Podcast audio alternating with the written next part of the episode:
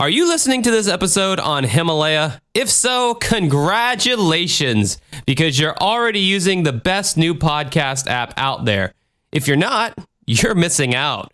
Whether you're a podcaster or a fan, Himalaya is designed with you in mind and has a ton of cool features like curated, shareable playlists and collections made just for you. Aww along with personalized recommendations to help with content discovery. And the best part is it's super easy to use! Exclamation point.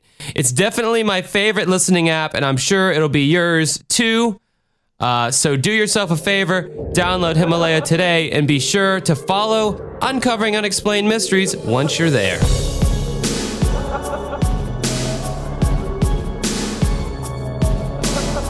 All right, what's up, everybody, and welcome to episode number 145 of Uncovering Unexplained Mysteries for Friday, uh, June 21st. No, just, just don't- Rebecca Black for the win. not in the mood for Rebecca Black. And Friday, Friday, gotta get up and Friday. You know, by you saying you're not in the mood, does that mean there is ever a time when you are in the mood for that song? Yeah, no, there's never a time. Okay.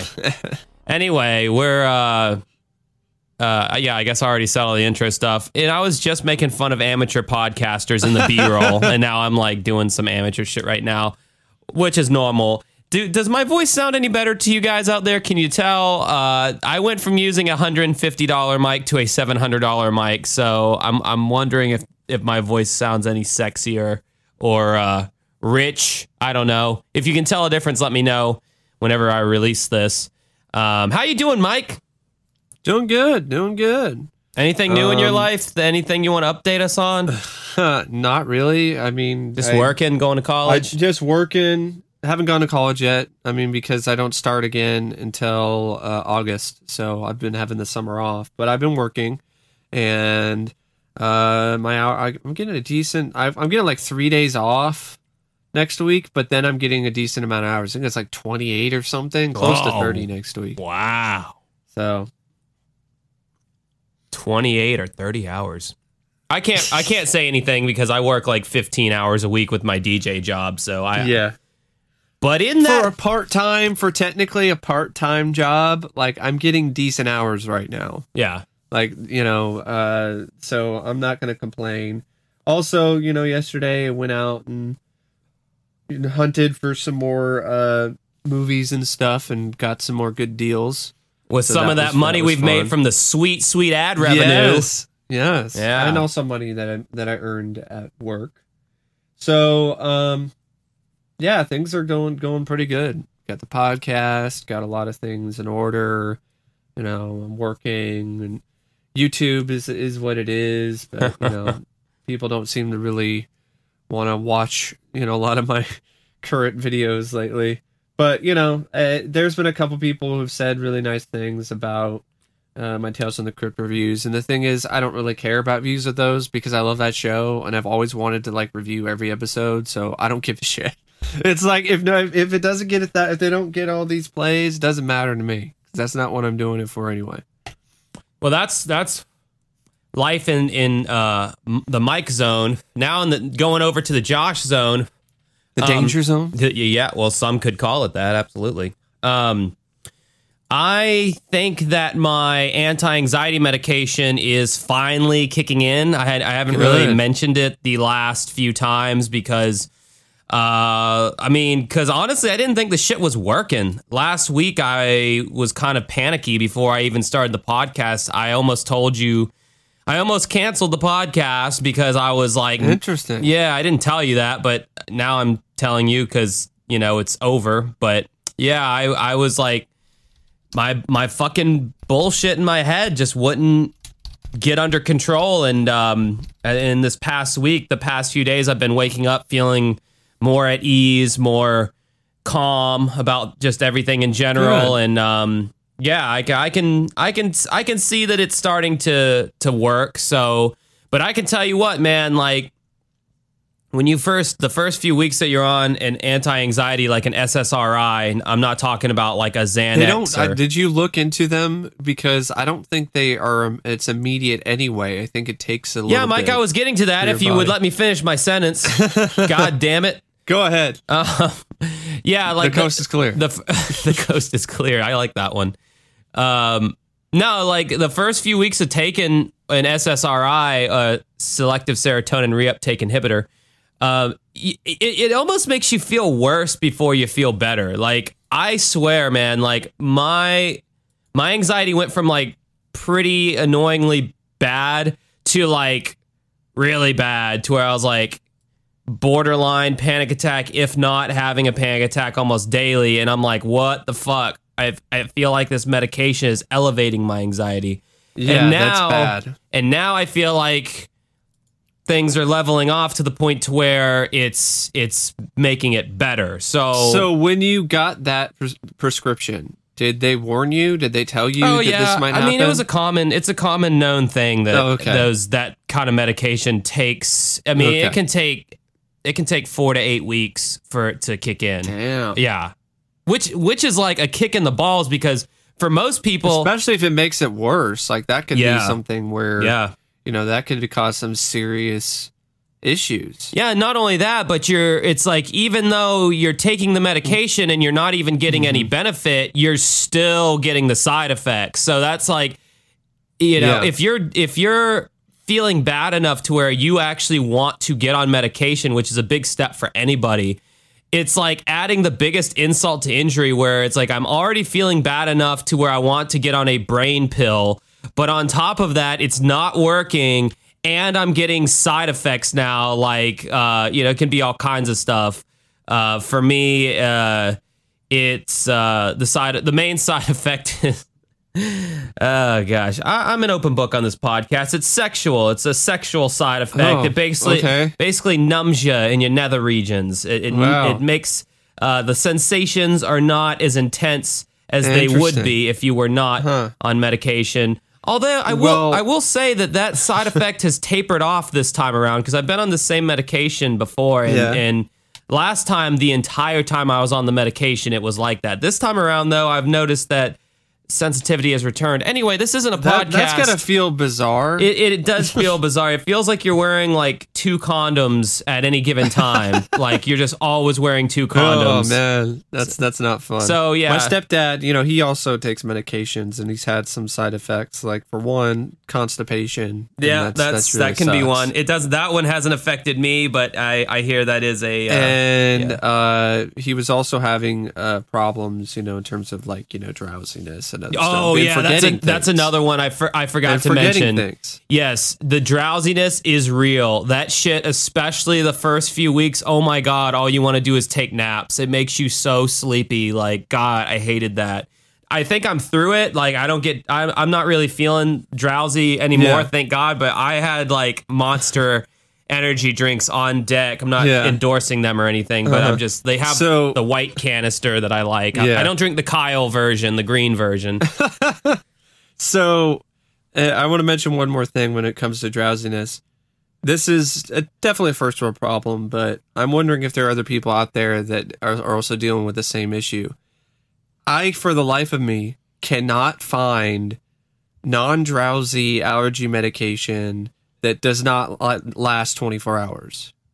I don't need 24 hour non drowsy allergy meds because I think I only get some aller- allergies when I'm in certain places. Like there's some things at work sometimes that that irritate me and kind of uh I might be allergic to. But when I leave my job and I go home, like there's nothing there. So I if I take a 24 hour allergy pill, it just is 24 hours, you know, trying to fight something that isn't really there for 24 hours. Yeah. So it just fucks me up even more. And then it's like I'd rather just like not take anything because this you know what the the, the benefits I get are are you know they don't outweigh the uh the negatives that come with taking 24 hour allergy meds. Yeah. So why the hell does that not exist? Why is it only drowsy? The only ones I find are drowsy. Well, I think you said it f- best when you uh, preface the statement. That is definitely a first world problem, my friend. I know. but it's a pain in the ass. I I, I just I I, just be- take the 24 hour one. What's the big deal? Yeah. Who cares if it's like if it's still in your system when it doesn't need to be? It's it's no, just an allergy it's, med. it's because it because it messes with me. it's not That's it's why. not LSD. Oh, no, it, okay. it just side it, effects. it causes it causes side effects. Okay. Like it it really dries me out. Ah, okay. and causes a the, lot of- the, lot more the stuff issues. you were talking about on Facebook. Yeah. Ah, okay, I got you. Yeah, this has become the medical uh, Josh and Mike's medical woes podcast. um, yeah, we normally don't talk about all this kind of stuff, but hey, you guys asked how we were doing, so we're answering. Okay, maybe you didn't ask Yeah. how we were doing, but you, it was information that you still got nonetheless. One thing I did want to bring up, um, since this Bob is Lazar. uh, well, I mean, we could bring that up, but no. Um, one thing I did want to bring up, since this is technically a true crime podcast, I mean, what, fuck it. It- It's not technically, it is. This is a true crime podcast and a slice of life podcast as well. But and an unexplained podcast. yes, and an unexplained podcast. Um, CrimeCon 2020 is coming to Orlando, Florida. Mm. Orlando, Florida, being a two hour drive from Jacksonville, Florida. So, guess who the fuck's gonna be showing up at Crime Con? It's your boy. 2020. Josh, I myself am going to be there because I always said that uh, if it ever came close enough that if I could drive there, I would do it. But I'm I'm just not gonna fly and all that because I'm I'm you know Yeah. just that's just too much.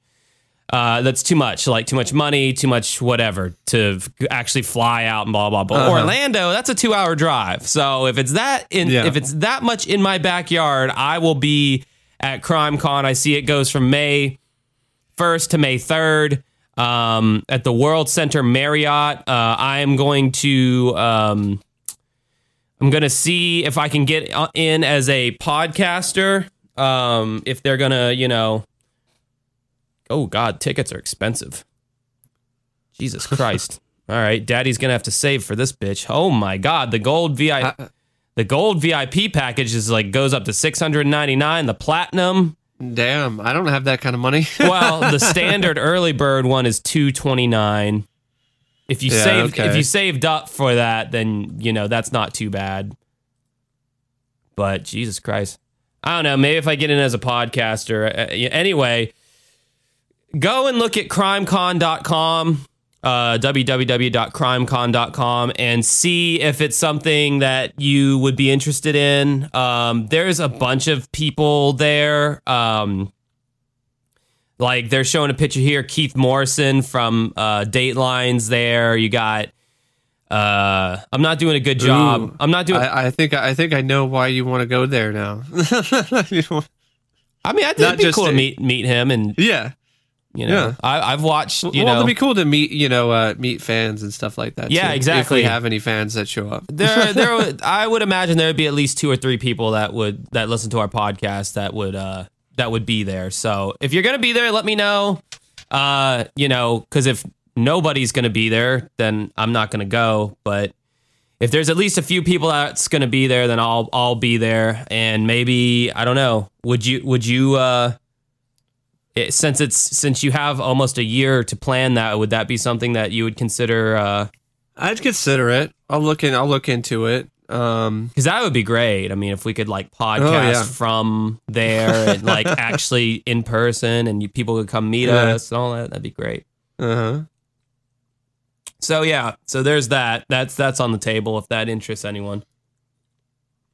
But now we have a uh, another classic uncovering unexplained mysteries podcast for you, seeing as both of these cases are from Unsolved Mysteries. And they're from season twelve, the last season, which every episode I keep watching seems to have some decent cases. So So would you say that the last season was very much uh, misjudged by us in the past? I I I definitely would agree with that so far. These are good cases, but it it it, it does feel like a different show at this point. You do It does. It does. It doesn't have the same production value in terms of the reenactments, and it doesn't have the same uh, creepy atmosphere or mood, but the cases are still really strong, and that's where, in a lot of ways, that's that's the crux and the core of the show to begin with. And Stack is still pretty solid despite his uh, age and despite the, his declining health. Yeah. Yeah, he was still really solid. Um, all right, so the first case we're going to be talking about is Star Palumbo. Um, Palumbo sounding like a fat detective. Um, like like a a mix uh, between Kojak and and Columbo. yeah, but he's plump. Yeah. So he's Oh, so like uh the Fat Man in uh in Jake and the Fat Man. what? What was that? I, I always William hear, Conrad. I always hear Yeah. that title, but like, what was that? Like a show or like what? Yes, it was a show. It was a show that lasted for a, a good amount of seasons. It was a mystery show. there was some young guy named Jake, and there who was skinny, and then there was this fat man played by William Conrad, who was this, who was the kind of the Sherlock Holmes of of or or Kolchak, uh, you know, not not Kolchak. Um, uh, that Kolchak is a different thing entirely. That's the Night Stalker. Um, he, he was like he was he was similar to to Columbo and things like that. Okay, so anyway, um, Family Guy actually had a really hilarious cutaway gag with Jake and the Fat Yeah. Man. Any, uh, but I'm not going to get into that because I'm going to probably Where he's like it. wheezing or whatever. Yeah, he's like in the chair. He's like, "Do you think that Danish had cheese in it? yeah. I got a little problem with cheese. I'm just gonna take a nap for a second. And they're like at the crime scene. And he's just like taking a nap in the chair while, Yeah. the, while Jake is like trying to William solve. Conrad was really obese in that show. And now I have to see what the hell this William Conrad, Conrad, Just- just Jake, type- and the Fat Man. what a d- goofy name for a fucking show. Yeah, he's a yeah, he's a fat old guy. He's not. I mean, God, he's like wearing his. He's got his pants up way past his belly button. What a weird concept for a show. I'm sorry, guys. I- I've just gotten like way off track here. yeah, he was pretty fat. Whatever. Anyway, Star Palumbo and Josh's ADD. Um, in the early morning of April 26, 2000, a young woman was spotted wandering in a restricted area of the Reno, Nevada airport. She appeared disoriented and frightened. When an airport police officer was called in, he found her hiding behind a truck. She said her name was Star Palumbo, and she claimed she was trying to find her younger sister who was running loose on the tarmac.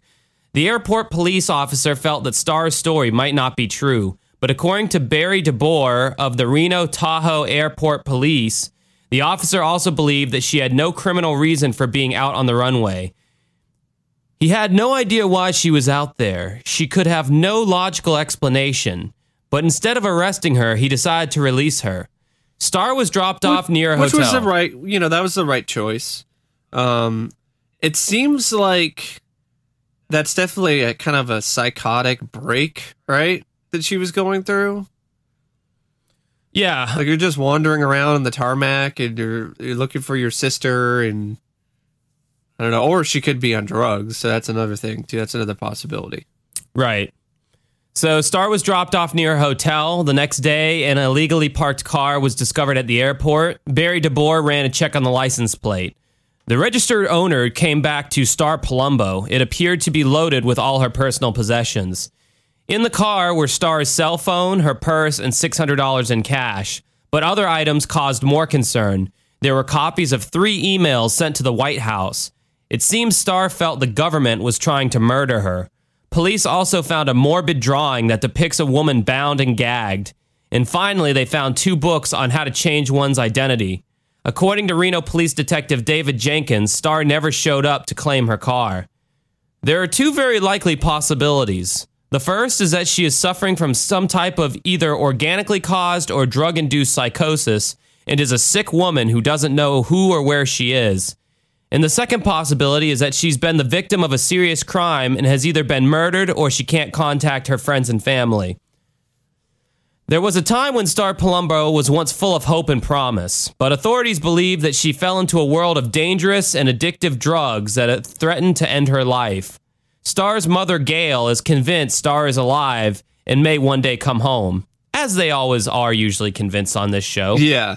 Yeah, I mean, their their loved one goes missing. Immediately, they're like, they're not dead. They're they're still alive, and I get it. It wasn't- a totally understandable uh, emotion and feeling to have because that's what you want. That's that's that's what you want the most. Like, but realistically, people go missing for that long, they're dead. Mike, you know, most people on Unsolved Mysteries, the person's gone for a long time and people are like, oh, they're missing. I'm telling you right now, if I message you and I don't hear back from you within hours, I'm like, Mike's dead. Time to find a new co host. I In mean, a few hours. yeah, a few hours. Like, that's how little hope I have for you and your survival. Oh man. I, you don't know this. So if You- my internet goes out, like there's been days where my internet has gone out. Yeah, I was like already asking several people, like, do you watch the show Unsolved Mysteries? Can you talk about it for hours at a time? Oh man. And then you come back and I'm like, Mike, buddy, when's the next time you want to do the podcast? there, um, so anyway, her mom, Gail, is quoted here as saying, Star lived a very happy childhood. She's very dependable and she's a trusting person. She's a very happy person, sociable person, and I guess she trusted too much people too much. And I don't know I don't why know she's I a very happy person. I don't know why I have a southern accent. But uh, one year before she disappeared, Starr left her home in Arizona and moved to Reno. It was here, Detective Jenkins believes, that her life took a tragic turn. In, in this particular case, Starr seems to have fallen in with a very bad crowd and had been involved with methamphetamine at a level that could only be disastrous. Starr worked as a cashier at a pawn shop, but according to her friends, her drug habit cost more than she made. Detective Jenkins said police believe she began to look for other ways to make money. There is an indication that Starr had been dabbling in prostitution. In her phone books, there were references to a number of men. We really don't have a good feeling for the extent of the relationships with a number of those men. However, certainly prostitution is a high risk occupation and one of the factors that causes us concern about what has befallen Star. Yeah, if your name is Star, I don't know if you are going to be uh, a paralegal or a veterinarian. I'm thinking your line of work is going to be in the uh, the Adult entertainment business, the skin the skin trade, as they might call it. Uh, you know, I don't I don't think there's a lot it of sounds like it's uh, you know I, you know I hate to be judgmental, but I'm going to be here with that particular name. That that name has an association attached to it that a lot of people think it's like a nickname for like a stripper or something. Let's be perfectly honest. I'm just saying I haven't seen a lot of Judge Cinnamons presiding over very high profile cases. um, I haven't heard of a. Uh, the Honorable Judge Cinnamon. I, I haven't heard of a, a, a Doctor Fantasy MD. Uh, Fantasy. That reminds me of this place called Fantasy Video. That uh do you have fantasy videos in Jacksonville? It seems like it might be like a chain thing. No. It's like uh but there's a fantasy video that's a adult video store that's in the Pacific Northwest and I was at I got back from school one day and there were some people who ended up calling the home phone at my grandmother's house because I was living with my grandmother and they were talking about how we saw your son at fantasy video or whatever at this blah blah blah blah blah time or and and my grandmother's like uh no.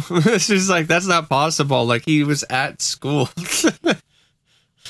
Uh so it was the most bizarre thing ever. I think it might have been like a prank call or something or somebody was trying to mess with with with me or with but like it didn't it didn't go as they would have planned because my grandmother didn't buy it and so it was just this awkward sort of thing where they're like well um uh, and then grandma hung up like it was just like it was just one of the like because whenever i think of fantasy you know i, I kind of you know i think of the genre of course of of stories and movies but like I just have this sort of like This is kind of a a, a, a funny story. This is like what what were you thinking? Like really? Like that's What is that like an adult? call. Is that an adult film store or something? Yeah? Oh, yeah. okay. So it's kind of a lame prank, really. Like your your your son was at your grandson or your son was at fantasy video. It's like no. There's one of those adult video stores like uh, by, by my house, and like I, I'm, I'm just gonna like go in there and be like, if you guys, if you guys piss me off, I'm going to stand on this counter and tell everyone in this store about something called the internet, and your business will be shut down by tomorrow. Like, what the fuck are with these people? Like, why are you going to adult video stores now? Like, guys, huddle in. I'm going to tell you about something that is going to be as big as the fucking wheel in your world when the wheel was invented. It's called internet porn. And like once I think I tell them about that, their their their heads will just explode out of the back of their fucking noggin, and it's just gonna be like, "What? I, I don't have to pay for this." Like, fuck. Anyway, going back to this story here, Star lived with her grandmother and called her mother every week, Gail Palumbo says in her final phone call. Star sounded anxious and paranoid. She said that she felt that somebody was following her, and when she talked in the phone, she thought maybe the phones were tapped and somebody was listening. And she mentioned how something was going on and she was afraid for her life, and she wouldn't discuss any more of that. According to her mother, Star wanted to turn her life around. She talked about flying to Tucson and starting over, but Gail Palumbo has not heard from her daughter since that call. Star's parents began a massive search. Star's picture was posted throughout the state of Nevada. Detective Jenkins spoke to a casino owner, Linda Fields, who claimed to have seen Star in her Elko, Nevada casino in December 2000, eight months after she disappeared. Miss Fields described seeing a young woman who had come into the bar one evening who had looked frightened and was alone, and that the young woman had volunteered to her that her name was Star and that she was being chased or was trying to escape from a pimp. Linda says that Star became extremely upset when she saw a man looking at her through the bar window. Star quickly left with another young woman, and there have been no additional sightings. The disappearance of Star Palumbo is still an open investigation. Yep. Um, I picked this case because the, it had some interesting um, elements to it. So you had the whole thing involving her paranoid uh, delusions, uh, how she was thinking that the government was out to get her, and specifically these this sort of dis- these disturbing cartoon drawings that she drew in her uh, notebook that police found. They're in not her bad car. drawings. Like she actually kind of had a talent No. for it. Yeah. So it, it looks, you know, it's uh images of a woman tied up. Huh, and and and the chick, uh, cartoon character with a total babe. yeah, she was pretty hot. Shut up, Beavis. anyway, let me see So, um, effects of methamphet methamphet. That's a hard word to spell. All right, let's look up the effect. I thought you were having a hard time uh saying it. Uh, what are the okay short and long term effects of crystal meth? Uh, when taken, meth and crystal meth create a false sense of well being and energy, and so a person will tend to push his body faster and further than it is meant to go. Alcohol does the same thing. Thus, drug users can experience a severe crash or physical and mental breakdown after the effects of the drug wear off. Because continued use of the drug decreases natural feelings of hunger, users can experience extreme weight loss.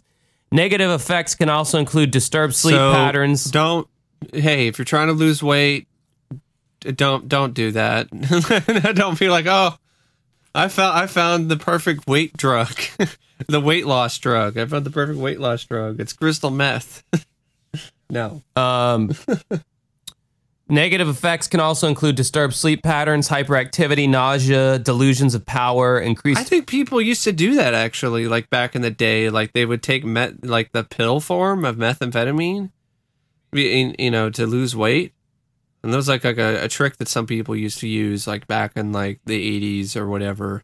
And then there was other stuff. Of course, you had people who, you know, did long haul trucking or whatever. yeah, they would be truck, taking- trucker meth. Yeah. Uh, Long term uh, damage can include brain damage, including memory loss and increasing inability to grasp abstract thoughts. Well, that's a very specific thing. An increasing inability to grasp abstract Yeah. thought. Does it say anything about paranoid delusions or anything like that? Psychosis. There we go. so that that's that ding ding ding. Uh, yeah. Uh, that could have been the cause of her delusions for sure. Was her severe methamphetamine use? Because uh, apparently she was doing it pretty. She was going pretty hard on the meth. Uh, like the police officer said, she was involved with methamphetamine at a level that could only be disastrous. Which was a, which was a very uh, polite way to say she was doing a shit ton of fucking meth. you know, she was doing.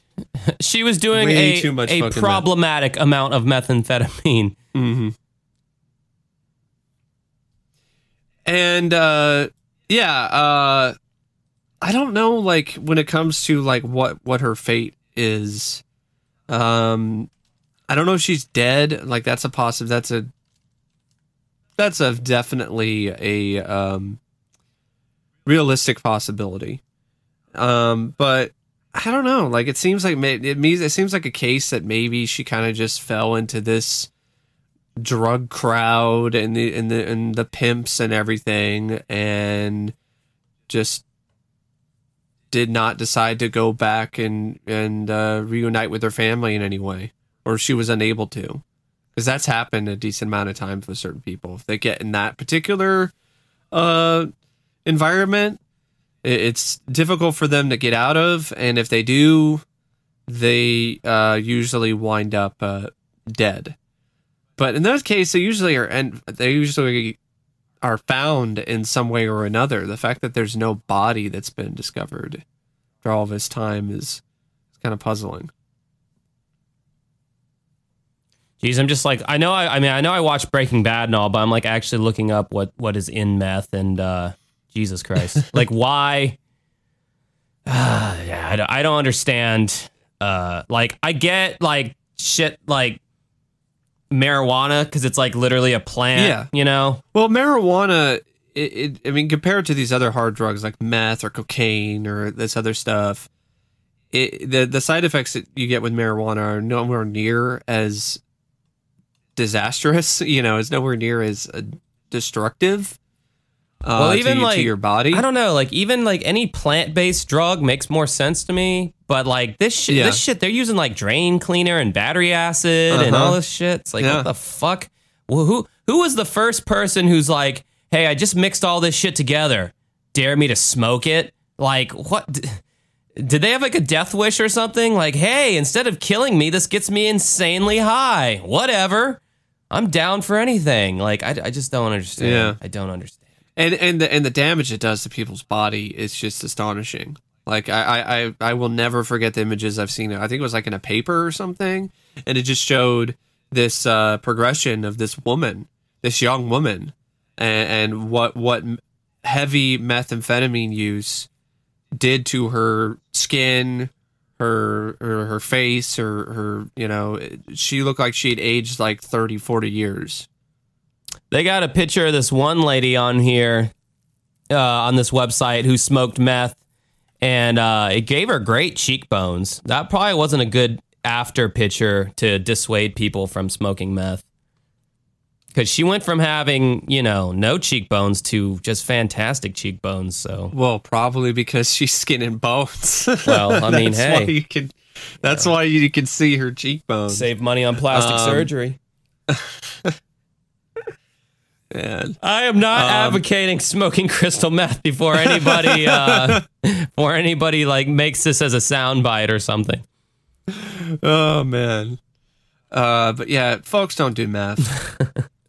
Should should go without saying at this point, but you know, sometimes and as for what remind happened to Star, I, I it's another one I, I don't really know for sure. Like, what what is your what do, do you think she's dead? Do you think she just fell through the cracks and you know? Yeah, I think I think she I think she fell through the cracks. You know, I think that like uh, a lot of these these girls like this, you know, if they're working in prostitution and all that, and there's drugs involved, usually nine times out of ten, it's sex trafficking of some kind is going on with them, and that's just such a such a hard world to get out of. You know, with the drugs and the pimps and all that stuff, and um, you know, it's it's just bad news. So. I had a friend who was in the sex the sex trafficking Ooh. trade for a while and she got out of it and now she's like a spokesperson for you know Good. Good uh, for her. survivors and you know she was addicted to like every drug under the sun and she kicked all that i'm really proud of her you know but Awesome. yeah so it's but yeah she told me about like that whole world That's and inspiring. Really. yeah no it is i that's like i'm like so like proud of her for you know because I mean, like, how many people like kick, you know, not only like being in a sex trade, but also kick like, you know, like she was on heroin and she, you know, like, and now she's like got a good job and like, you know, it's it's it's very rare that people are able to really pick themselves up by their own bootstraps. So it's it's one of those stories that sounds too good to be true. but yeah, actually yeah, it is. does. Like like when she's speaking at events, I'm sure I'm sure people who might still be in that world or whatever, I'm sure they're like, yeah, right, that's nice for you, but I'm not going to be able to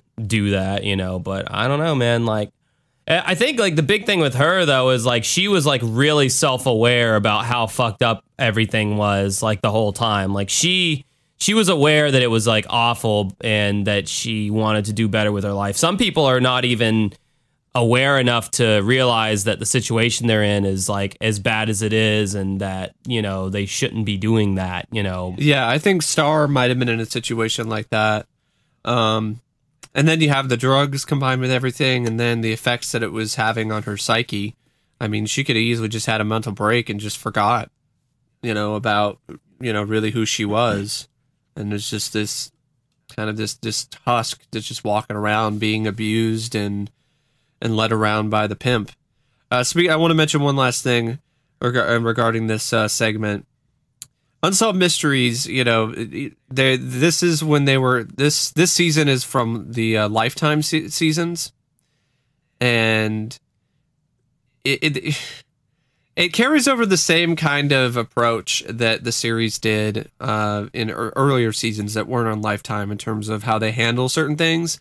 Like the pimp is just some you know some random guy who just kind of looks at her mean. Like, like you know it's like and in in a lot of ways, pimps are a lot worse than just giving their uh, tricks dirty looks. You know.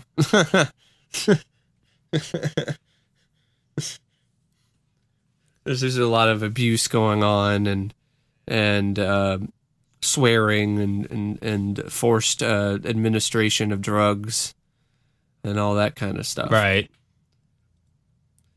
So, um, I don't really have anything else to say about this case except, uh, Star, wherever you are, um, I hope You're- if you're alive, you can find a way out of the place that you're in. If you're not, I hope you rest in peace. i hope you're shining brightly and did not did not collapse in on yourself like a black hole So the next case is uh, arguably probably one of the more high profile cases this that has been featured on the show. This is the case of Darlie uh, Routier. Um, this is a case that is still ongoing. There was a recent documentary in 2020 uh, that came out. So this is a case that still is something that is in the public eye and a lot of people are thinking about it and I could see why. I mean it's it's it's a mother who is convicted of killing two of her kids in brutal fashion. yeah this was uh when i saw i hadn't seen this one before i've never even heard of it i'm i can't believe how many segments there are that i'm like damn this is a good segment i've like never freaking seen this one like when i first saw it i was just like what the fuck man like It is. It's, it's a really what the fuck segment. when I I I I, I had not heard of it either until until I saw the segment recently, and I was like, I definitely want to cover this because this case is one of those cases that I really like talking about on this on this podcast because there are multiple different approaches. So, and ultimately, it's one of those cases where to this day, it can go either way. And those are some of the most intriguing cases because you have all this evidence that suggests that, well, she could be guilty. And then you have all this evidence that suggests that she might not be guilty. And you're trying to figure out which side you lean on and, and, and which side you personally feel to be the truth. And and sometimes that's a lot more complicated than you might think. It's not as simple as black and white. And I, I always find those cases really interesting when you're looking at cases like this and you can't really pinpoint for sure, oh, guilty or innocent. It's this this uh, gray area in between the both of them. So Darlene and Dan Routier, Darin Routier were married and had three children. After the birth of her third child, she began to suffer from postpartum depression. However, the Routier's life seemed perfect otherwise. On the night of June 6th, 1996, Darlie slept on the sofa in her family room while her two sons, Devin and Damon, slept on the floor near her. Darin and her infant son, Drake, were asleep upstairs when she allegedly awoke to find a person right above her. She screamed for her husband, and the assailant fled the house and dropped his knife on the way out. Darlie realized that she had her older sons. He her, that she and her older sons had been attacked, and she called nine one one. And in this segment, they actually play the nine one one call, and it's it's pretty chilling to to listen Yeah, to. it sounds to me. Um, sound it sounds pretty damn convincing. Like how I would expect someone to act if that like really you know if that if they're if they just like found their kids like all stabbed and shit. Yeah. Darin immediately immediately noticed Devin and Damon were badly stabbed, so he began CPR on them as Darlie stood by. By the time par- paramedics arrived, Devin was dead. Damon died en route to the hospital. Darlie was also treated for cuts that included an almost fatal gash on her throat near a major artery. She survived her wounds. That particular injury is the one that makes me like, how did you not wake up? Yeah, How do you sleep through that? yeah. You wake up and it's like, oh, my throat's been, you know, slit almost. Like, Yeah. I, I don't know. Darlie was interviewed by detectives shortly after surgery. According to Darlie and her family, she was considered a suspect from the very beginning. Detectives claim that they were suspicious of several aspects of her story and the intruder theory. And here are some bullet points. Darlie had somehow slept through her attack and the murders of her sons. That's a big one for me. Like, how? Like, I, I know some people are heavy sleepers, but I, unless you're knocked out by heavy sleeping drugs, like, I, I don't know how you would be able to uh, not you, you wake up through you know any of that. It's like, are, were, it, it, were you in a in, uh, self-induced coma? Like that's the only way I can think that you could sleep through something like that. Yeah, I mean, not only just getting your throat slit and attacked, but like your your son's getting stabbed. I'm sure the kids are screaming. Yeah, I don't know. Unless the kids were sleeping and, you know, the guy just came in, stabby stab, and, you know, it, it, it- apparently one of them got him in the lung and maybe they couldn't Yeah. scream. Yeah. But what about the guy breaking in the house and making all this noise? Probably. But Well, apparently it was just a little screen that, Yeah, you know, yeah, that yeah, wouldn't have made one, that yeah. much noise. no, it wouldn't have. But if it's dark and they don't know the layout of the house, they're more than likely going to run into a few things.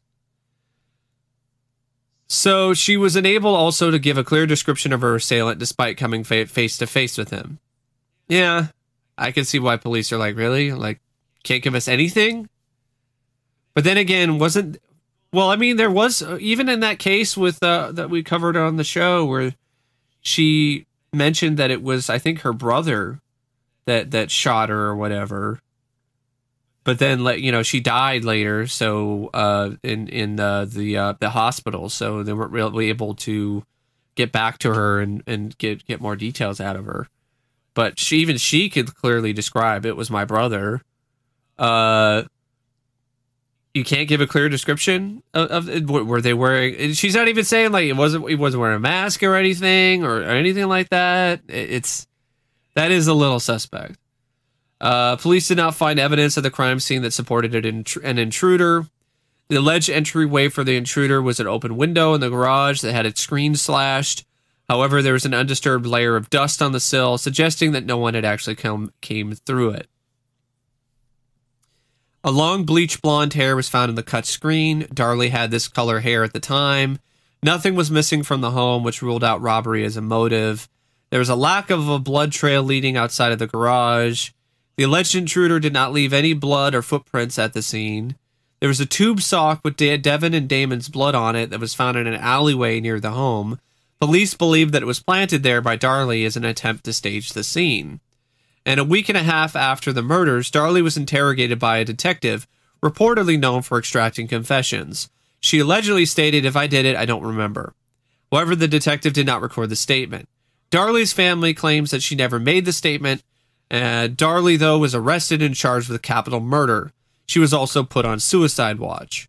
Now, they, does mention she was dealing with postpartum depression. Is there, is there a possibility that due to her postpartum depression, she could have had a episode and she just snapped and stabbed two of her kids. And then when she snapped out of that, she's like, "Oh my god, I, uh, uh, you know, what, what the fuck have I done?" and then in, in, in a panic decided to try to cover it up, try to make it look like it's a, a burglar that did it. Um, I'm not even gonna try to act like I understand postpartum depression. Um, so I have no idea. Um, she certainly, from what I saw in the segment, she certainly didn't fit the profile of somebody that would just do that of just who would just like murder her kids. Yeah. That's what that's what makes me uh I, I think it might have been the postpartum depression th- angle because that ties into that because there's been instances of women who have who have severe postpartum depression who have you know had episodes and things like that where they they lose control so it could have been something where like the kid was being annoying or the kids were being annoying or something and you know in her in her depressed state she just snapped. All right, I'm looking I'm looking up looking up uh, postpartum depression on here. Uh-huh. Um, one of the symptoms of it is hurting yourself or your baby.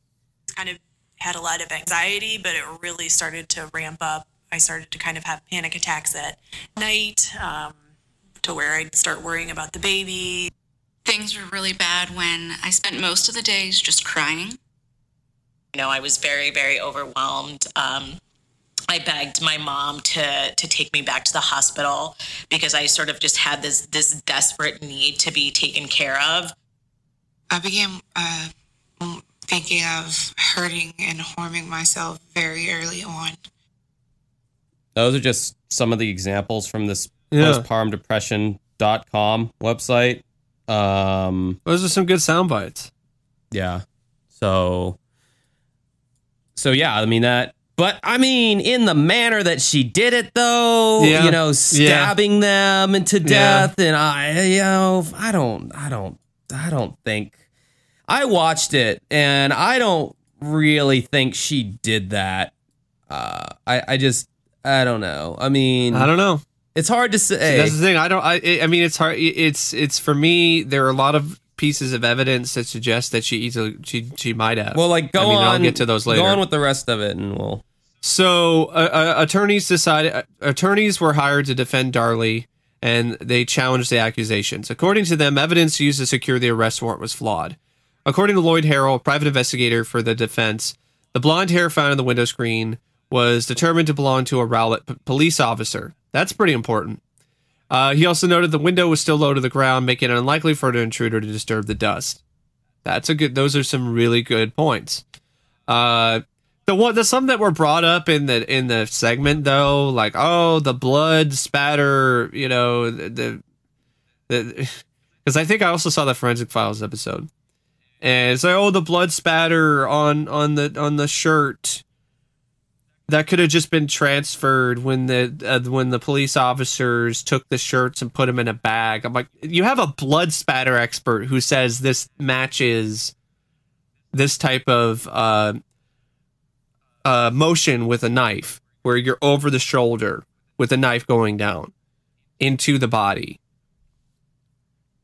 I'm gonna take the blood spatter expert's word for it. I'm sorry. Like I'm pretty sure they already looked into the possibility that maybe the blood could that pattern could have been caused by just placing the shirts eh, bloody shirts in a bag, but he already ruled that out because that's that's that, that type of pattern does not n- normally occur by just picking up bloody shirts and I mean, piling if, them in a bag. if blood gets into a cloth shirt, which 99% of shirts are made from, uh, does it transfer that easily onto other things? I mean, I guess if you have a lo- yeah. I, a significant amount of blood in the shirt, then maybe. but even that, not in that particular pattern. yeah, Like the chances of it transferring in that particular pattern are not not very high. They're extremely low. And that one really got me. Like is that one's like, "Oh, okay, like I mean, that that that matches the knife, you know, the, the the knife going into the into one of the kids. It's it's like it's kind of hard to, to dispute that particular one for me. Yeah, at first, Um, at first, like they had me thinking that maybe something, you know, was going on with the uh, with Darlie, the the mother, you know, because you, the the screen was sliced and there was, uh, you know, dust still on the windowsill, and it's like, oh, well, if someone was to come in, then you know that would definitely be disturbed. But then when they brought up the fact that this this was so low to the ground, if you're just stepping in. You know, there's there would not be dust in the windowsill. Like Yeah. you would not, you, And- that- have no is- reason is- to touch it. That is a good point, but they're still not. They're not disputing the blood spatter though.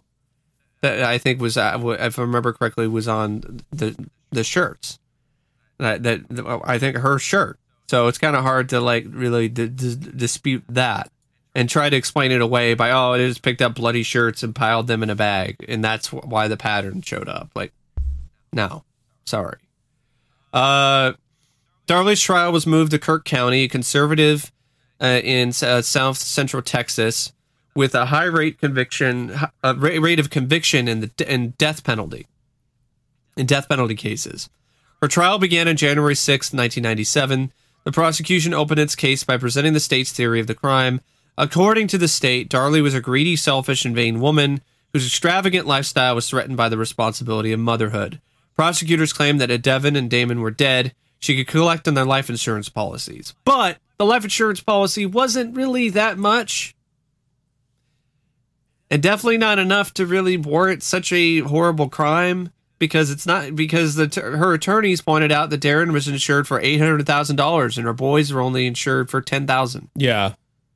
And it and, and according to her mother, it it cost thirteen thousand dollars just to bury the boys. So that if you're doing it for that, you lose you're losing money. Right. But I could see the the argument they're making that she's selfish and vain. She does seem to like to live the high life. Um, they showed this clip of her. It was like a, it was supposed to be the birthday for for uh, D- Devin and Damon, and she's just spraying silly string, you know, and celebrating their their birthday posthumously at the at the grave site and I could see what some people could, might see in that one.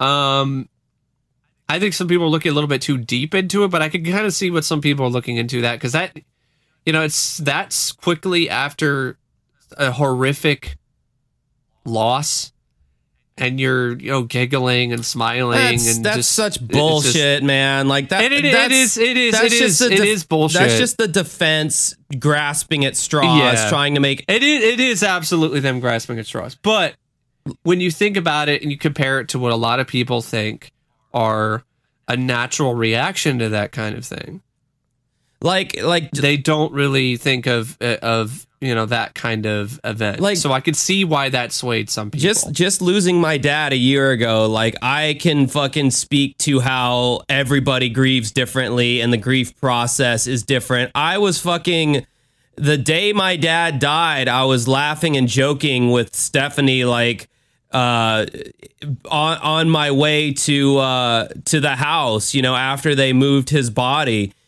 And when i got to the house and saw the shirt that he had been wearing that day in the you know that had been removed from him that was in the dirty laundry basket when i saw that shirt that i'd seen him wear many times before and that he had just been wearing i fucking lost it i lost it and i started Yeah. i broke down and i was just screaming But I but see you have that particular moment that's cap that you can you can tell people like so you had the laughing moment and then you had the moment of of of, of sadness and emotion. Um the the people who saw this video like don't have that context. They just see that. well So and that's I, and I, that's I, I, they just see her joking and smiling and, and kind of not seems like she's not making that big of a deal about it and moved on pretty quickly. That's quickly. the unfortunate So thing about see- jury trials is that they Yes. show you what they want you to see, and they and and you don't. It it is kind of bullshit sometimes because it's like you really. You really have to know the person, and it's almost like a big play when you're uh, in the court and all. It's like not even, it's not even uh, based on whether someone's guilty or innocent. It's based on who put on the best act for the jury. it pretty much is Yeah. what it feels like Yeah. because there's no way uh, that these people that are complete strangers can get any kind of an uh, idea of who you are if you're on trial. Yeah. Uh, you're they're literally the the defense and the uh, prosecution is just you know basically trying to Uh-huh. to do their best job to make a version of you that is either guilty or a version of you that is innocent. And then they'll like pick out certain things that are a bad look to the average person.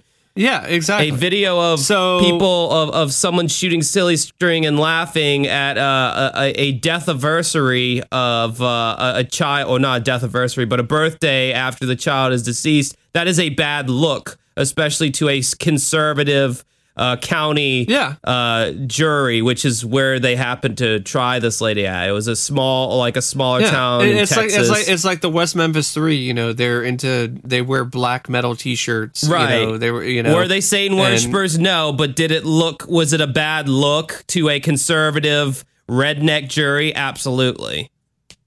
Yeah. You know, so it's like But um, I, I'm not arguing that like that that was any sort of smoking gun or anything like that. I'm just trying to you know place the audience in, in, in the shoes of the jury and so how some you know how people can be swayed by things like that and how it's understandable that they could be swayed by footage like that. yeah, I mean, it ties into exactly what you're talking about, like because it's not a normal thing, according to what most of us view uh, the grieving process to be.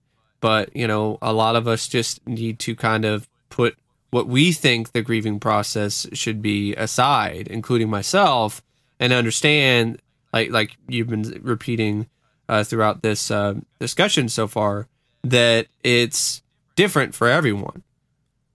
yeah. Like I mean, you have the initial shock and the initial like punch to the gut of loss, and that and you hear that on her frantic nine one one call. That does not sound fake to me or staged.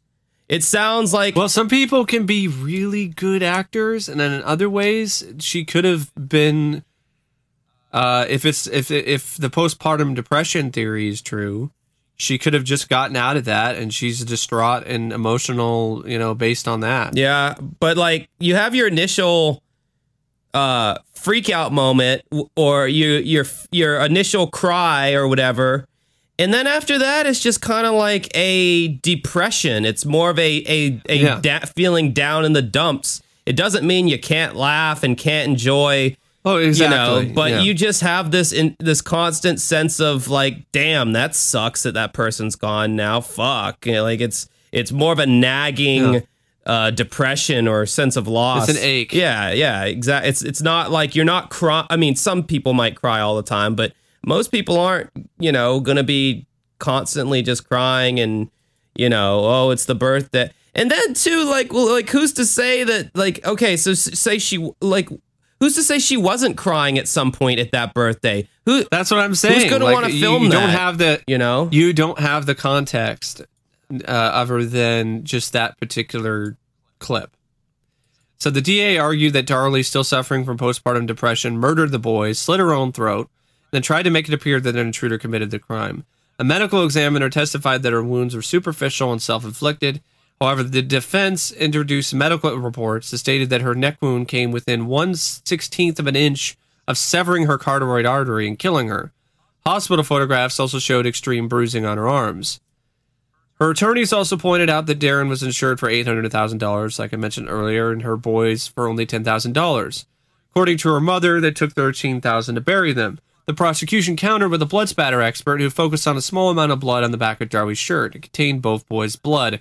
According to the expert, this is cast off blood, which could have would occur as she stabbed them. As she brought the knife back, the blood would drip off and land on the back of her shirt. However, Darlie's mother claimed that this occurred because the police contaminated the evidence in their collection process. Sorry, mom. I, I'm I'm leaning, like I said earlier, I'm leaning with the professional and the expert there.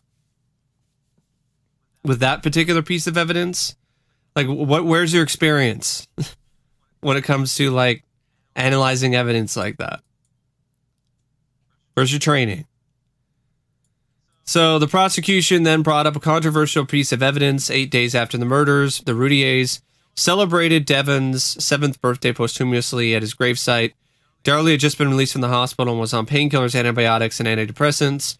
A news crew captured her smiling and spraying silly string on his grave as part of her birthday part of her birthday celebration.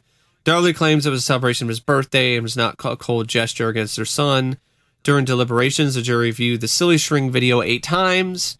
Really, what they should have been looking at is the blood spatter more and the uh, medical reports and the fact that uh, the blonde hair uh, was not really hers and that you know the the window being low to the ground wasn't really that big of a deal. But they just looked at the silly string video which is probably exactly what the prosecution wanted. Consider they were definitely they knew their audience so to speak it only took them 10 hours to convict Darlie of capital murder. Her family and supporters claim that crucial evidence was overlooked during the investigation, and this is some of the evidence they mentioned. Her family claims that the photographs of Darlie's wounds were not properly presented to the jury. After the trial, juror Charles Samford got to look more closely at the pictures. He felt that the wounds were not self inflicted. That's only one juror, though. I mean, I, I, I, that's not a, that's not a smoking gun of innocence for me. Uh, her defenders also point to the tube sock found 75 yards from the Routier home. The sock contains the boy's blood along with the skin. Skin DNA from Darlie, however, none of her blood stains were found on it. Her supporters believe that someone else left the socks, sock there. According to her supporters, Darlie would have been unable to kill the boys and stage the scene in the small time frame.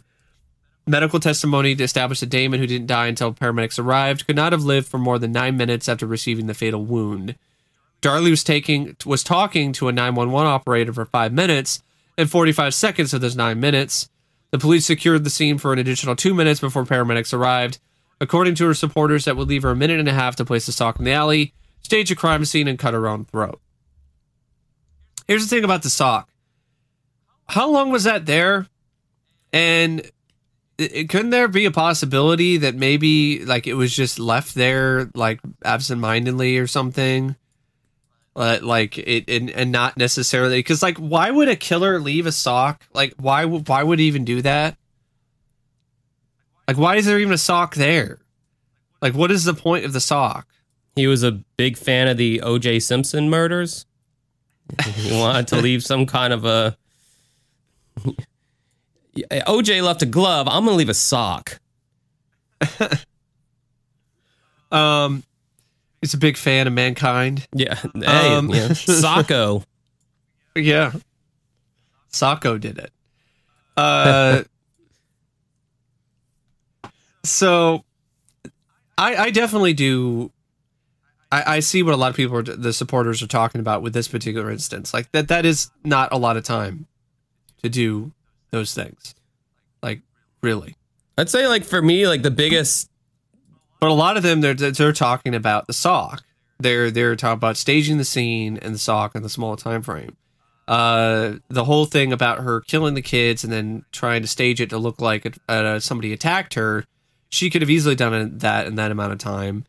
The sock thing, but like, what, what, what did, I mean, the sock is just one of those things. It's like not really a very good. Like, why would a killer? I don't understand why the killer would leave it there.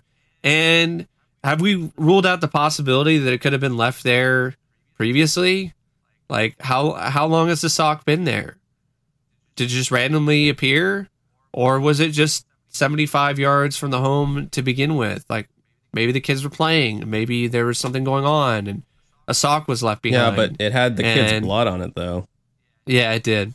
It did have the kid's blood on it. That's the thing. which is which is the thing. But then it's just like I, I don't understand leaving the sock. Maybe they threw it. Maybe they're trying to get rid of the the bloody clothes, but then like they just threw the sock. It's just the sock is one of those things that really sticks out to me. It's just like why? Like what what it does seem like something that you put there to try to stage something. It does. But there's not a lot of time for her to do that. So unless she was working with someone else, yeah, it's kind of like, eh, I don't know. Uh, according to her supporters, there were two un- unidentified fingerprints found at the scene. One was on the door leading to the garage, and another was on the credenza behind the couch. That could be something, but it could also be did they have guests over? Did they have other people over at any point in time during the day? That doesn't necessarily mean that it's the killers who left the fi- fingerprints. Numerous violent rapes in the area occurred during around the same time. In some cases, the assailant entered the unlocked homes of the victims, accosted them with knives found in the kitchen, and used tube socks over their hands to avoid leaving fingerprints. That's interesting. But I don't think he would leave the tube sock behind if that's what the killers were using to not leave fingerprints. And there were unidentified fingerprints left behind. So why the heck, if they're doing all this effort to put tube socks over their hands, not not leave fingerprints, why would they leave fingerprints behind?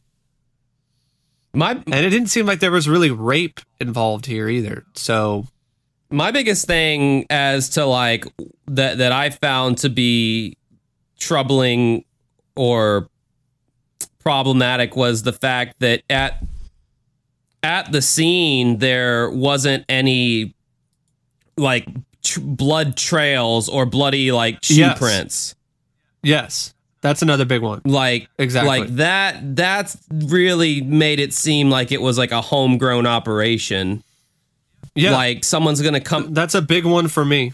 yeah, someone's gonna come in there and do and stab and do all this other kind of crazy stuff, and the blood is not gonna trail outside in any way. There's not gonna be any bloody footprints.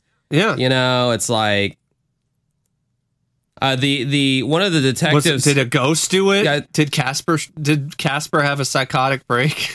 I think one of the, the, like- the detectives said, like in these situations where moms end up, you know, harming their kids or whatever, there's always like a really amateur job done Yeah. as far as like, you know, trying to place red herrings and trying to make things look a certain way without truly like taking all the subtleties into consideration that would be present in like an actual homicide.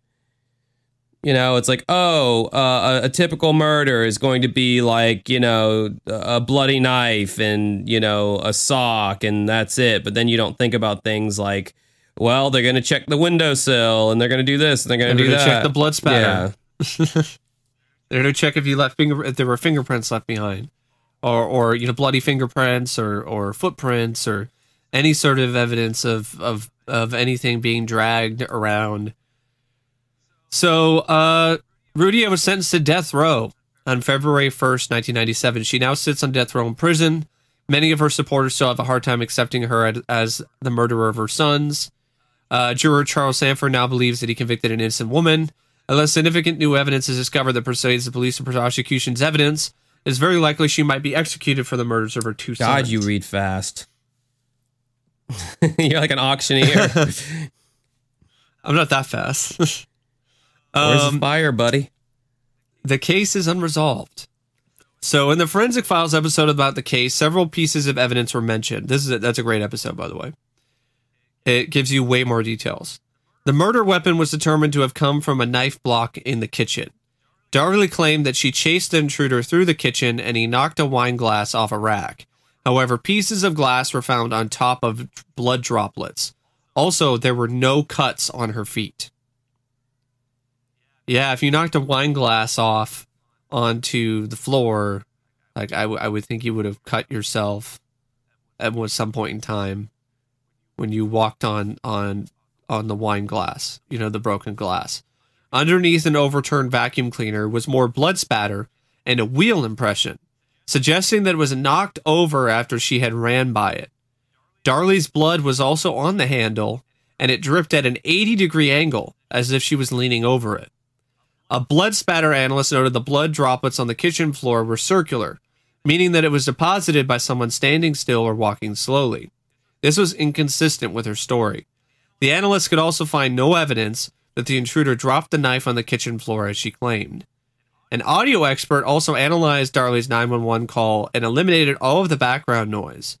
In his opinion, she had quickly moved from at least three different rooms in the house. This also contradicted her story. Luminol was applied to the Routier kitchen. Luminol showed footprints in front of the sink, the prints belonging to Darlie. Luminol testing revealed that more blood had been cleaned up around the sink before police arrived. Large amounts of luminol testing revealed that more blood had been cleaned up around you know, around the sink, and, and also large amounts of Darlie's blood were found in the front of the sink, suggesting that she stood there for a long time. Prosecutors believe that she cut her neck and arm there. On the carpet was the distinct outline of the murder weapon. A large amount of blood was concentrated towards the tip of the knife. The blood spatter analyst noted that this meant that the person holding the knife was also bleeding. The blood from the outline belonged to Darlie and also Damon. However, she claimed that she had only picked up the knife and placed it on the kitchen counter. On one of the bread knives from the knife block, a trace evidence and analyst found a single fiberglass rod and some rubber dust. The analyst determined that the rod and dust were made of the same fiberglass material found on the cut window screen. No other source of fiberglass is found in the home. This meant that whoever cut the window screen then put the knife back in the knife block. Other evidence and inconsistencies were found in Darlie's story that were brought up at trial. Several nurses and doctors testified that she did not initially have severe bruising on her arms, although the bruising was seen later. According to several witnesses, the wine glass rack where one glass allegedly was knocked off of was sturdy and the glasses could not fall off if, if they were bumped. Darlie also claimed that she had placed a towel on Damon's back. This story was contradicted by first responders. She repeatedly told the 911 operator about picking up the knife and getting her fingerprints on it. While in jail, she claimed that she knew the identity of the intruder. However, at trial, she claimed that she had amnesia and she couldn't remember saying that. Darlie also claimed that Damon was walking around and talking despite being brutally stabbed in the liver and lungs. Also, the Routiers had several financial problems prior to the murders. Friends testified that following the murders, she was not upset and seemed more concerned about the money and refurbishing her home. Finally, Darlie repeatedly changed her story regarding waking up, chasing the intruder, standing at the kitchen sink, helping the boys, and knowing the identity of the perpetrator. For unknown reasons, during her May 21, 2003 appeal, Darlie and her attorneys did not challenge the legal or factual sufficiency of the evidence to support her conviction. A request for retesting forensic evidence was granted on June 18, 2008. During the summer of 2014, a judge ordered for more forensic testing again. In 2015, the results were released. All DNA profiles tested were determined to belong to Darlie and Darin. Okay. In 2014, a TV series Dead Again investigated Darlie's case. The investigators all came to the conclusion that she was guilty and presented their findings to Charles Samford, the juror who had felt she was innocent. Charles now believes she is guilty. However, her supporters continue to insist that she is innocent. In 2018, the TV series The Last Defense presented a documentary into Darlie's case that revealed details not made available to the public. The series cast speculation on the veracity of the prosecution's evidence and the absence of the defense experts who found credible evidence of an attacker in the Routier home.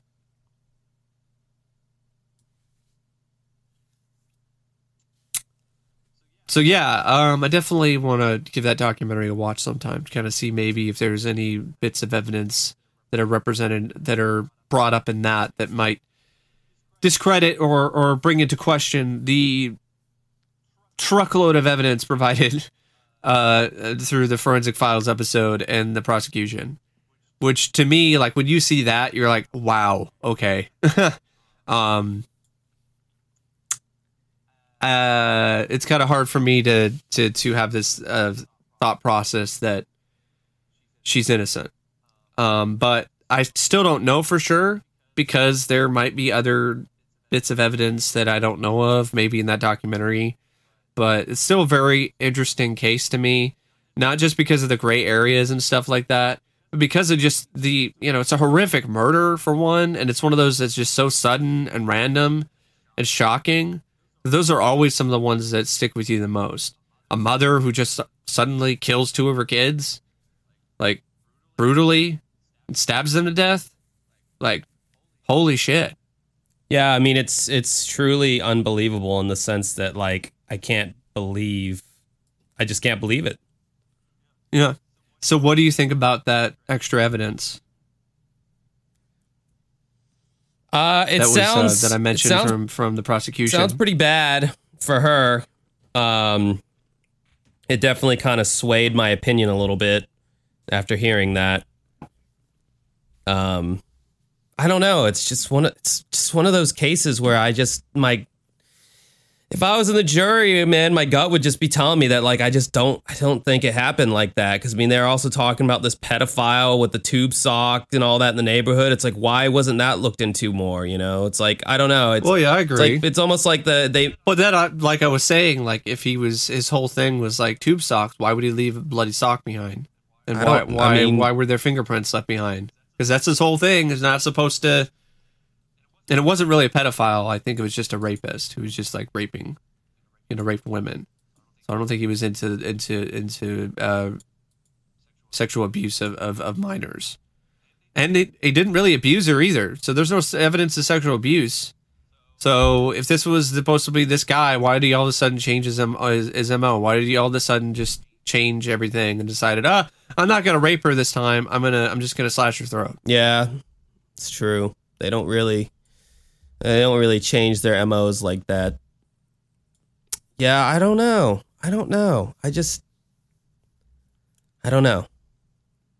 Yeah. You, you, you, I'm leaning I'm leaning towards guilty because of the evidence has been provided, but I, I can I can see some things that definitely raise some flags and raise some questions about whether she is as guilty uh, as this evidence makes her appear to be. I mean, if she is Um, guilty, then then it's like, could they at least give her some kind of like uh, psychotic break, you know, plea or some shit like Yeah. plea plea insanity? Well, that's what the DA was trying to do. He was trying to say it was it was the result of postpartum depression, which it, it that to me sounds like the most uh, plausible explanation for everything.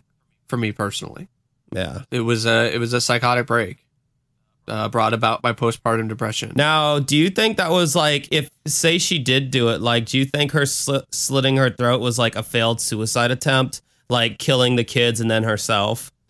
maybe, and she doesn't want to be honest about Yeah. it, or or you know, it was an attempt to try to cover it up. and then she realized, oh shit, I don't want to die, or or it didn't work. Oh my god, my kids are dead. I don't know. Yeah, that that's a possibility, but I mean, it's just it is it, it- the the postpartum depression thing. I, I buy, but then it's like her meticulously trying to cover it up afterwards. It's just it, that's the thing that also raises questions. It, it raises questions about her character. It raises questions about you know, like if it was postpartum depression, why wasn't it just like oh my god, I blacked out. I don't know what happened. Like your nine one one call, it should have just been. I blacked out. I, you know, I've been depressed lately, and, and I, I, I think I killed my kids. You know that kind of thing. But immediately she's talking about how it wasn't her. Someone else tried to do it. You know, or someone else did it. You know, someone else tried to kill her, and then you know someone else killed her kids. Well, if she's as concerned with status as they kind of made her sound like, she's not going to be the kind of person that wants to be known as the one that admitted to killing her kids. She's going to want it to be this awful person who broke in and did it. Yep. That's that's that's that that I could definitely see that as well. Um, yeah, it's it's uh, it's quite it's one hell of a case. It really is. Yeah. I could see why it's one that is still resonating with a lot of people to this day, and I definitely want to check out that 2020 documentary. I'm kind of surprised they didn't put this on really- the uh, Ultimate Collection under the Bizarre Murders. This would Yeah. have been a good contender. definitely, definitely. Although there were such solid cases on there, like the yeah, there there the was. Bob Box case and the Bad Uh-huh. Chief and the Trailer Terror, Yeah. the Tube Mary Murder. So many great classic cases. So yeah, uh, I don't have anything else to say about this case except, uh, like I said, I'm leaning towards guilty. So, but she was But, on you know, death row. there's evidence that- right? yeah, So was she? When's her execution? I don't know yet because I think they're still like they're still trying. I think the the documentary. I think there's trying to drum up interest, trying to do like one last defense, you know, type thing. Jeez, Um, that's God. God, what a fucking life on death row, knowing that you're probably gonna die. God, that's that's that. That'd be Yeah. awful. Well, I also think that some people with this particular case, because it's a mother, they automatically have like you, like you, like you. You're like, I can't believe it. Yeah.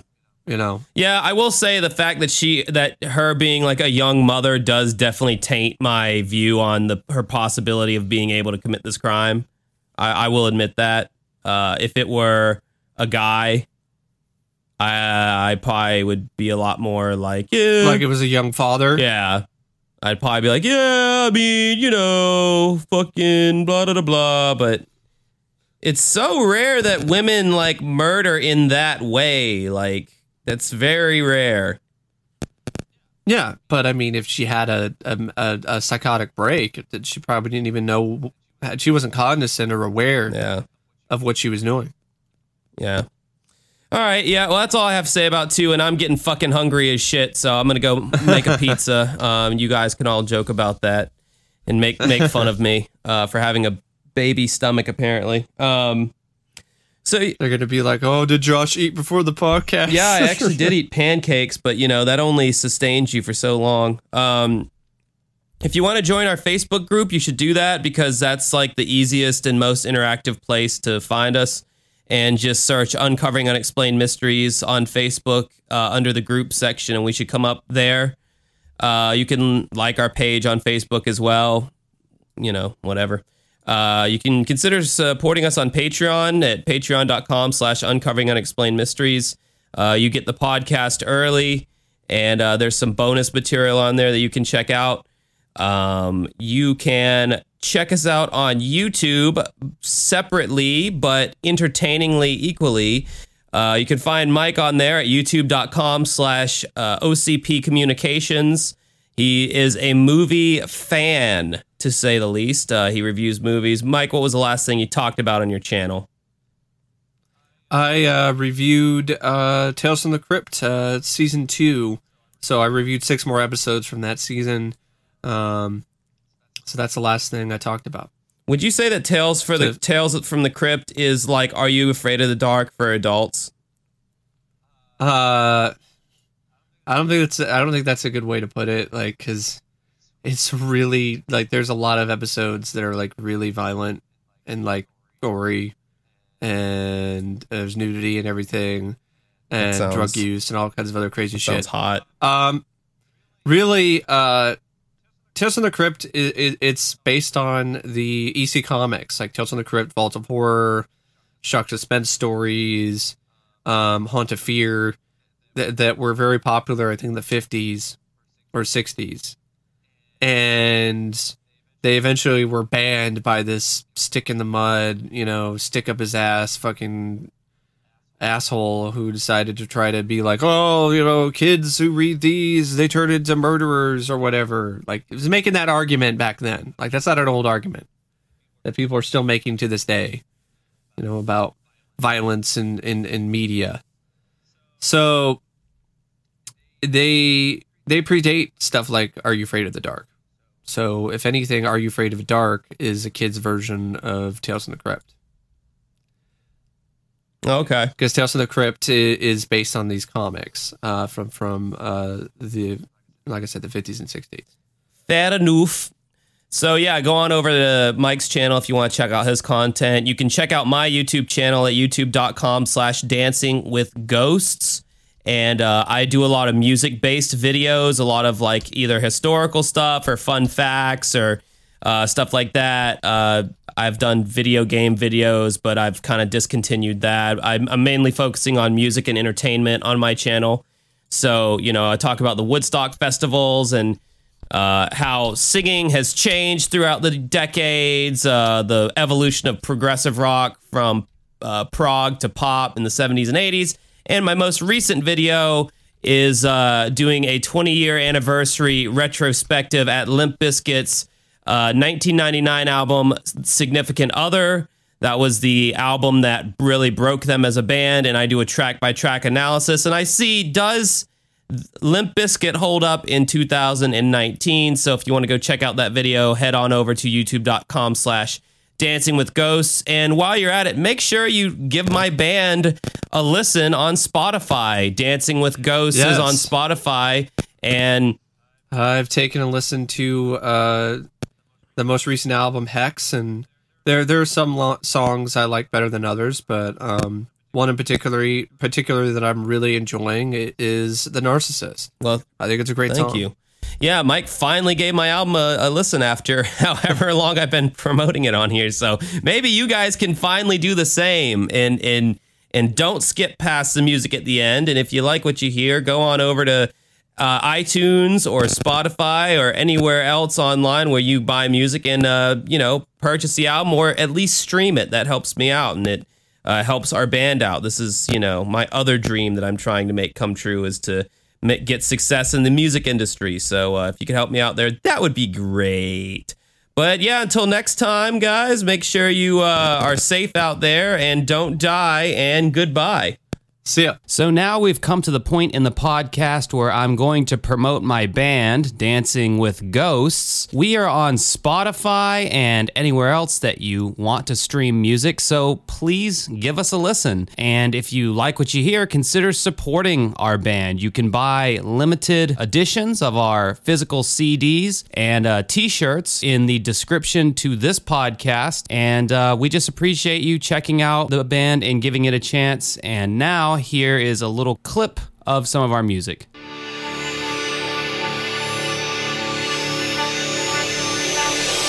Someone thought you tied up. As goes the night, I feel the slip in this abyss. handcrafted cage my skull I cannot stand. You cannot stand. A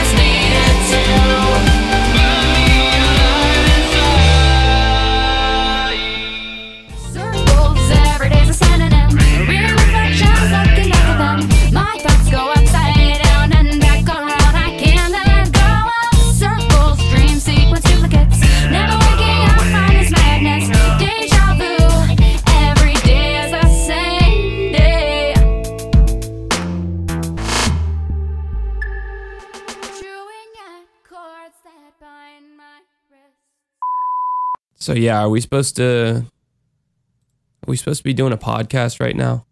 Yeah. Oh. Did you want me to say something or was I supposed to? Yeah, you're supposed to do the intro and everything. Um, I'm thinking that you um I'm gonna take be, you know, you'll tackle Star first. okay. I'm gonna be And like we'll um Darlie for I'm gonna last. I'm good. Let's be like every uh, beginner podcast and just start like laughing into the mic and just being like, "Are we recording? Oh my god, this is so crazy." so we don't really know what we're doing. Um, I started this idea with Mike, and oh my god, you tell him. You tell him, Mike. I don't know. um uh uh well um we we we like the show unsolved mysteries and oh wow, that was too fake of a laugh. Sorry. Wow. no, it's just I, I I listened to my friend's uh, podcast the other day. Yeah. It was her first uh, ever attempt at a podcast, and uh-huh it's just fucking hilarious. Like how all fucking podcasts start out the same way. Like, okay, Mm. we don't know what we're doing, uh, so blah blah blah blah, and it's just like. I don't know if we just started out that way or No, not. we we Bubba, we hit the ground running. We hit the ground Yeah. awesome. Like we we went into it like the goddamn season pros that we are. no, we're not we're not giggly cunts. Oh, that was mean. that was mean. Why did I say that? Um all right. All right, here we go. I'm ready now. So I also want to mention, like, uh, want to uh, let you know, nice job on the Limp Bizkit video. Hopefully that gets more views, considering you know. That like video is like that, whatever. that video's doing well. Like I'm like, what the fuck, man? You never know what video is gonna do well and Yeah, not do well. Like it's it hasn't even been 24 hours yet and it's already at like almost 500 views for my channel. Like Uh-huh. Yeah. that means it's going to be a so success. I would guess, I would guess that Limp Bizkit is more hard rock or closer to punk than Sugar Ray, right? Because the movie Father's Day that I watched recently, one of the most ridiculous things about it is that it has this subplot that involves these group of teens that are following around Sugar Ray and they go to these hard rock punk con you know uh concerts. And i'm like sugar ray? Sugar ray is not punk? You have like uh, shots of the crowd and they're all punk crowds? And it's fucking sugar ray uh well, uh Mark McGrath was in a band um I think that Sugar Ray became called the Shrinky Dinks and they actually were like more punk. yeah but they- yeah, Sugar Ray, and I, I, I don't know. You know, Sugar Ray might be one of those bands where like their their hits were like these like flukes that sounded nothing like their normal stuff. Like for all Possibly, I for all yeah. I know, like every other track. Well, it's like Extreme. I mean, Extreme, their big hit was the More Than Words song. And that sounds nothing like the majority of their other music. They're a metal band. is their other music more extreme? it's hard. It, yeah. it's definitely harder. It's it's it's it's a harder music. Mr. Big actually, they're the ones I think sang that if I remember correctly. Or Mr. Big didn't. No, Mr. Big all I want to do is be with you or whatever that one. Just to be Uh, the next to be you. with you. Just to be the next to be with you or whatever. That that was I that am was- one to be Yeah. with you. Yeah, and Mr. Big has done harder and better music than that too. It's just it, that's not really their normal thing either. So I, I find that interesting. There's two bands that have sort of a similar sort of harder rock, uh, heavy guitar sort of style that are known for their sappy ballads. well, by the time those songs got released in like the late 80s, early 90s, it's like everybody had already heard that big hair metal sound already. So the fact that their other music sounded heavier was no big whoop to people because it's like, yeah, we've been hearing this for the past five or six years easily. Yeah, but a lot of it is just it's just better. it's you know when you when if you actually listen to their to their uh, discography, like their their their other songs are just better. Like like yeah, they're harder in terms of their maybe they're not built to be as popular, but they're just better songs. yeah. Well, the ballads, uh, you know, at that particular time, you know. Oh, they they're- are huge. Yeah. So I don't blame them. Yeah, I tried listening to Motley Crue's like actual album, like their non-hits, to see if like there's some hidden gold in there that I have yet to uncover. I like Shout at the Devil, and that's really the only one I can think of off the top of my head. I didn't. I I, like that didn't song. care for any of their other stuff either. I'm so I. I have. I have Hey, officially. it's cool. I'm not. I'm not a super big fan of them either. I just I like Shout at the Devil. I think part of it's because it was used in the soundtrack for this Italian horror movie called Demons, and it was actually used fairly well in that. So I kind of just associate it with this trippy, crazy Italian horror movie. I think I'm officially But- like uh, going on the record in saying that I I hate hair metal. Uh, I've given it so many chances. Have you tried? Have you tried listening to Scorpions albums? No, that might be they. They might. Yeah, they might or, be able or bring you me tried Dawkins or No. you know? No, I haven't. So I, I would say that that those are better hair metal bands, but Scorpions started out like as a just as traditional rock band long before they uh, were a hair metal band. Uh, I like Quiet Riot as well. I, I like their music. Uh, some of their later albums are are interesting because they tried to be more experimental. Like like I think like the '90s one they did. Um, but I could see Dio. That's another band. Like Dio is Dio is pretty awesome, and so he's kind of lumped in there with hair metal as well. Yeah. All right, we'll get this started.